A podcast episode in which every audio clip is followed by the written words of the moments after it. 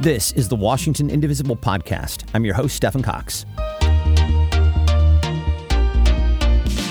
Following the Democratic Party reorganization here in the state, we have new leadership, and we're going to be introducing you to some key folks over the next few weeks, starting with the new chair of the King County Democrats, Carrie Barnes. Carrie, hello. How are you? Hello. I'm great. Thank you so much for having me here. I'm so excited that you're here. And first and foremost, just congratulations. This is a really cool, uh, really cool thing. Thank you. It's really exciting and I appreciate it. Well, so let's start here. Tell us a little bit about yourself and what made you want to run to be the head of the KC Dems. Well, thank you. So, I'm the former chair of the 37th Legislative District, and I was the previous communications chair for King County Democrats. And I will be honest, I love the work. Absolutely meeting folks and really seeing the potential of what the county can be. When the leadership opportunity opened, I really saw the potential of how we can become a true field organizing network that works like a grassroots campaign, but with much stronger support. It was really exciting to look at the potential of how we can build relationships, and that's relationships between the party and other organizations doing similar work, relationships between Democrats themselves, and also our legislative districts in the county. The county is all county, all work, and we work in partnership with our legislative districts. And, you know, all of this means voters, relationships with voters, which is as good as certain aspects are in King County for our Democratic voters. There's always work we can do around turnout, around registering new folks. And to me, that feels really, um, it's exciting. I'm really happy to be uh, elected leader. And I, am excited to see all this potential um, frame out in the next couple of years. Yeah, well, you know, you're touching on the edges of kind of your philosophy uh, regarding the position. This is something that you and I talked about before uh, yeah. we began our, our discussion here. And your three core components are education, advocacy, and activation. So I want to start with the first one education. What does that look like, uh, brass tacks? So that looks like educating voters about democratic values, telling our story, really making sure that we are connecting with people that meets the moment where they're at and really sharing our story, our values, talking about important initiatives that that don't get attention, educating those on how to run for office and what does it take? What are the functional steps and introductions into the community as folks are looking to run for office? And a lot of education around what precinct committee officers are, what they do, and the importance of p- precinct committee officers are also called PCOs into protecting our democracy. I didn't know what a PCO was. Um, You're not alone. When, you know, a lot of people when, I, when I was approached, yeah. and yeah. it was it was amazing. And you know, I I figured out what my precinct was. I figured out I could run and be a precinct committee officer. And now my neighbors, when they pass my husband, and he's like, "Oh, well, I live at the corner," and they go, oh, "You're Carrie's husband." and he just gets a chuckle because I am I'm introducing myself to my neighbors and um, but the education piece to both be supportive and to let the public know um, is a real a piece where the county can and will succeed. I love that. Yeah, you're talking about educating voters, potential candidates, the PCOs, as you say. We all, uh, all of those of us who have served as PCO, had to learn about that. Uh, so, how do you see your role then in the next core component, advocacy? Advocacy is knowing what is important to voters in King County. An example is I 135, ranked choice voting partnering with these organizations after they earn our endorsement to send people that can help canvas and really promote the the initiative and be supportive. Advocacy also means supporting those running for office especially young leadership diverse leadership. I believe governance is represent is representation of people. And advocating to make sure that people see themselves in government and by see themselves, I don't just mean that they see people that look like them being represented, but that they see a place for themselves as specific and unique individuals that they can have a seat at the table. And I believe seeing yourself represented also needs to mean seeing yourself is able to participate in the process. Yeah, as they say, democracy is uh, it's not a spectator sport, uh, and right. you know, I think the uh, the Democratic Party here in the state is exemplary uh, in that regard, and certainly the, the the KC Dems has has been a big part of that as well. And then, of course, you're focusing on being active, and again, you've touched on this a little bit. Um, you know that that's really what we're about here with Indivisible, and especially right. with this show here. So, talk about your vision for maintaining an active base. So, to activate means putting organi- organizing to use. We have so many people who want to volunteer for causes and passions that they really care deeply about. And it's our job to provide them an organization, a place that is safe and aligned with their values and their comfort level and skill set. And that is uh, partnering for door knocking, postcard writing, calling, texting, all of the functions, both in person and remote, digital, but the people see themselves and feel as we activate, we say, here's a value and a cause. And there are tools and places and organizations like yours that that we will align with to to make sure that the people who want to volunteer and have that passion, we're calling, we're calling people to force. I love that. Driven by values and a cause. Uh, we we certainly share that in common, I think, with Indivisible. So, you know, I want to shift gears and talk about what's happening this year in 2023. This is what they call an odd year election. So there are races for things like city council, county council, even school board. What are some of the top tier races that you're going to be focusing on? It's such a great question. So, in the odd year, uh, like the one we're in, 311 seats are open. They're open for election this year. And I know it might sound really cliche, but every single one are really important to the King County Democrats. From commissioner positions, like you said, local city council, there are water board, there's fire and safety, and you've got your city council and your county council races. And incumbents are announcing every day. Um, whether or not they're running. Some candidates are announcing. So I don't have a good grasp yet of where our top priorities are. School boards are a big focus, and I can say that that is one of our our big races that we'll be focusing on. We are going to circle back with you on that for sure. And in fact, uh, we're going to be producing some special programming just about the very, very uh, heavy importance of the school board races here in this state. Absolutely. As you mentioned, there are 311 offices up for election this year, and you were, and I know you were the comms uh, uh chair for the KC Dems previous to this. You were also the liaison for the Contest Every Race program. This is something we talked with Tina Podlodowski, a former chair of the Washington Democrats, about a lot. That is, you know, having a person run in every contestable election. I wonder if you can just talk for folks a little bit about the program and then talk about some of your successes with it. Absolutely. So it was an amazing program. And like Tina Podlodowski from the state party, they, I'll just back up. The Contest Every Race is a nationwide campaign that uses data gathered from voters to determine the voter's identity, and they target strong Democrats, those that have voted in primary, local, uh, the big presidential elections, and consistently a strong Democrat. And then they use the information to identify potential candidate. And they ask the question Have you thought about running for office? Can you see yourself running for office? And it's a, it's a text conversation with the contest every race, and they identify folks that are like, "Are you real?" And they're like, "Yes, I am." Um, there's validity there, and then they build a, a relationship where then they the uh, state we've got a pool of candidates and then we put on workshops for them. And what that means is you've identified folks that are strong democrats. They're thinking about running for office. They see themselves um, possibly but they need some help so the county then is the recipient of these candidates. And in 2021, I had worked through this network. We had uh, reached out, well, been contacted and worked with 120 new candidates and helped walk them through the process of what it takes to run for office. And there were workshops. We taught them how to file. We introduced them to their legislative districts. And we also introduced them to local electeds who were just part of the conversation and the process. And one of the real successes that we had is that folks who were not ready to run in 2021 have got involved in their legislative district they're looking in 2023 to run. It was this building of the party. It was building on values. It was building on how they saw themselves.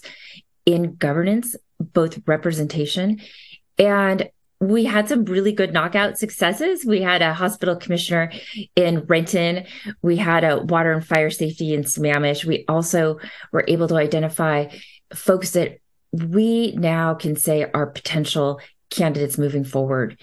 It was a a really great program, and I'm looking forward to mimicking that um, again this year. Yeah, I was going to say you now are you planted the seeds. It sounds like uh, with candidates over you know the last couple of years, 21, 22, and they're getting ready to run this year, right? Right. Yep, they're getting ready to run. They're getting ready to file. And again, it's that that awesome process of let me talk to my family. I think it is time. And these are earnest, really hopeful um, folks, and I'm really looking forward to seeing them again this year. It's it's tremendously exciting. You know, I, I, love this is something that has been ground into us basically since day one of Indivisible. That you know, the most impactful thing you can do is run for office. I'll just ask you on that subject: Are there currently any seats that you need people to run for?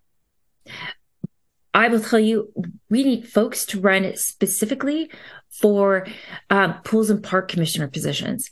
I would love to see people run for water board commissioner. These are, these are, if you, um, there's a um, on King County elections, they have um, all of the offices that are up for election.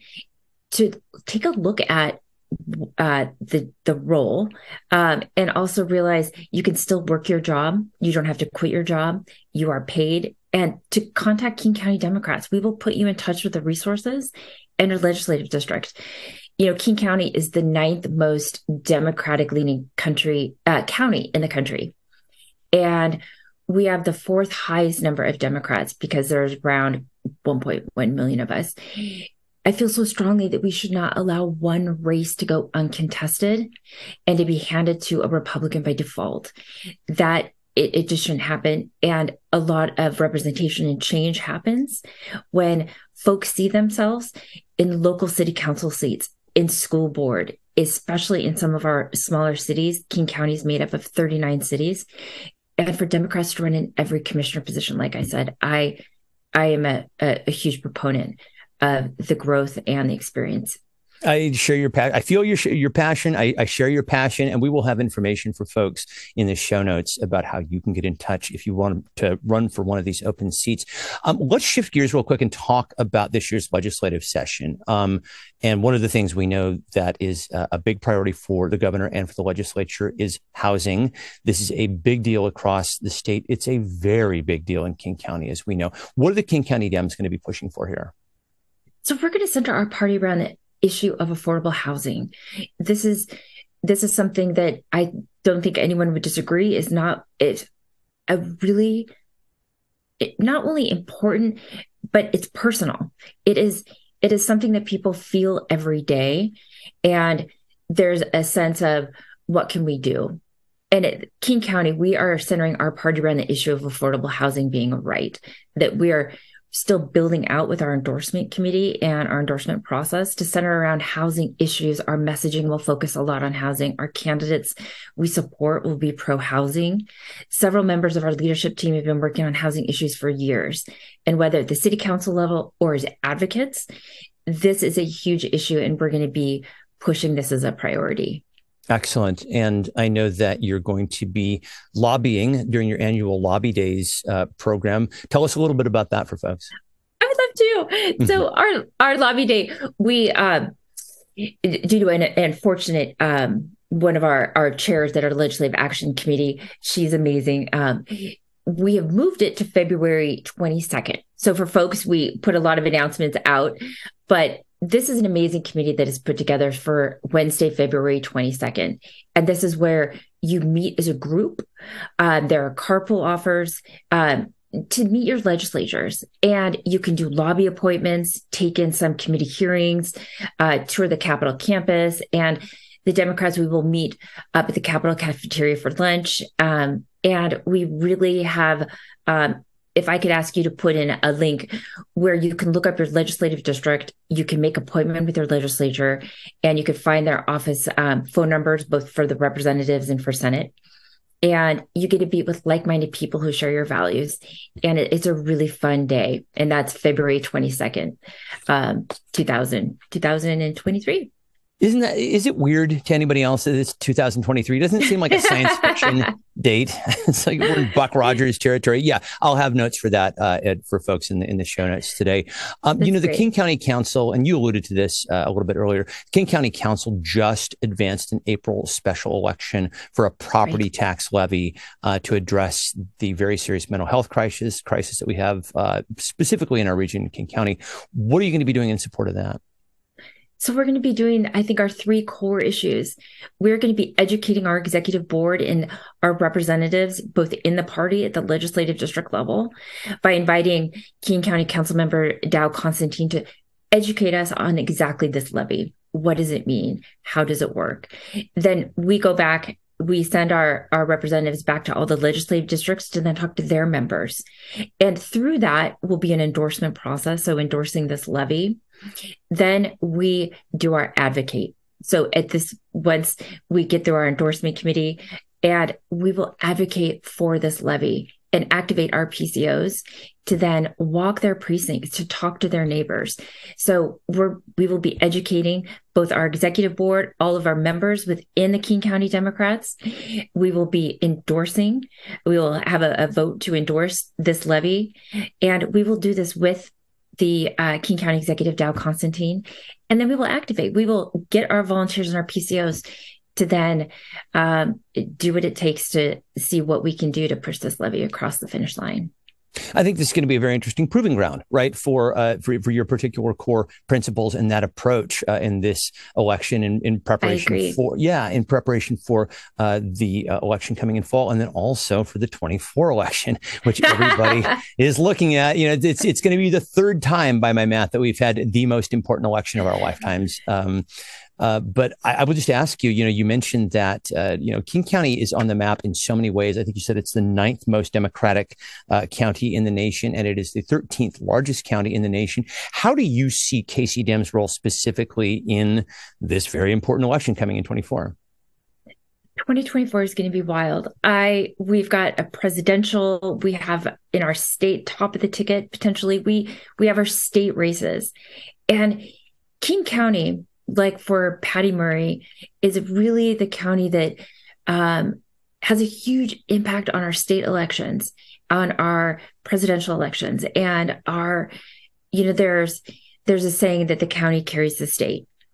We will work so closely with the Washington State Democrats, and I'm sure you're aware that we've got an amazing new uh, Washington State Democratic chair, Shasti Conrad, yes. who was the previous county chair. So we have these really amazing relationships and laying the groundwork with our organizing, laying the groundwork with advocating, we will then in 2024 have an organizing team to really get out the vote, to educate voters, to register, to reach out, and really do everything we can to close for Democrats in 2024 yeah, there's so much to focus on. It's going to be a governor's race. We're going to be focused on on keeping uh, Congresswoman Schrier's uh, seat again. Lots and lots to do.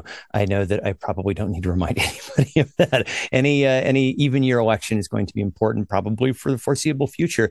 Um, I, you you mentioned Shasti, um, and we're extremely excited to have new state party leadership. Um, she is going to be leading the state Democratic Party, as you say. There's just a lot of new energy, right? A lot of new people, a lot of of uh, a lot more members of BIPOC and LGBTQ plus communities. How are you looking at the possibilities of all of this?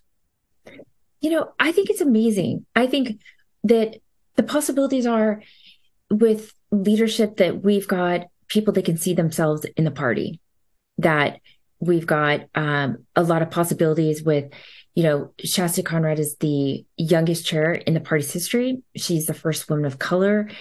And she is someone who is so dynamic and being able to see a younger generation leverage with the older generation. I mean, this is intergenerational um, group work that is valued, and it is really, um, it's really amazing. And I'm I'm excited to work with her.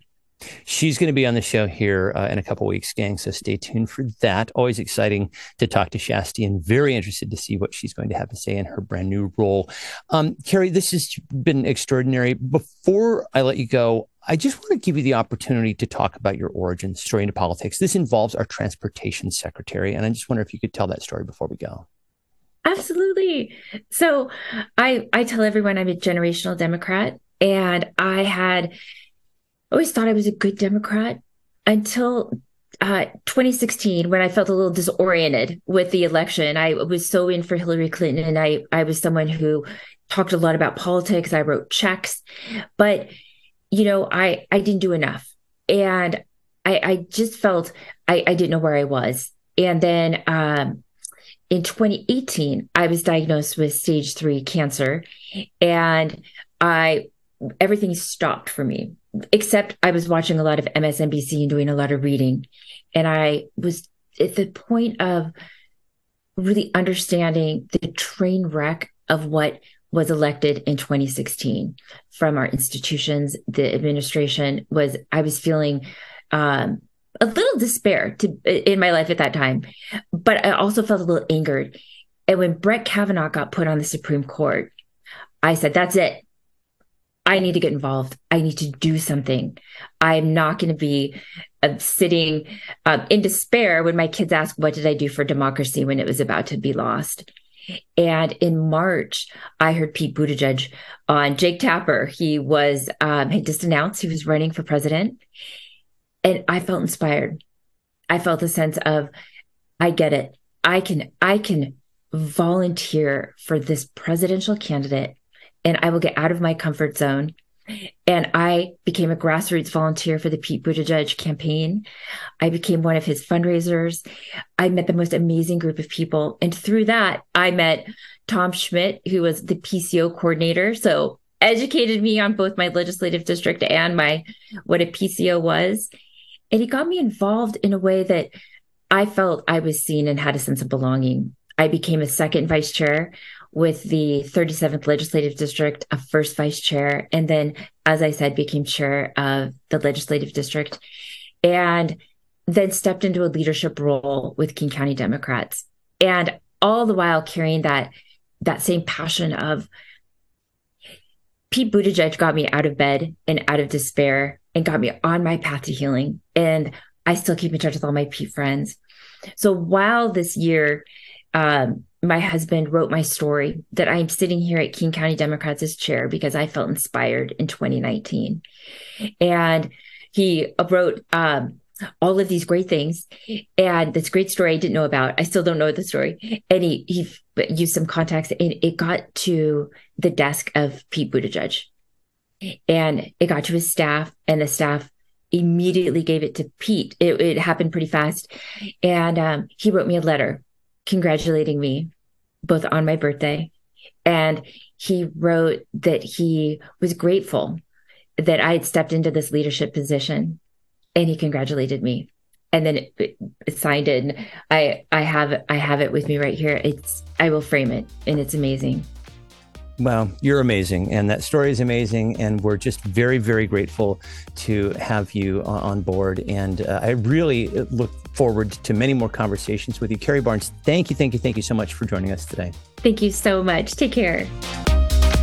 And that'll do it for this week. The executive producer of the show is Kat Pipkin. If you would like to see a video version of this podcast, head to facebook.com slash indivisible podcast. The email address for the show is indivisiblepodcast at gmail.com. Special thanks to Lori Colwell. And as always, my thanks to you for listening. I'm Stephen Cox, and we'll talk to you next time. Bye.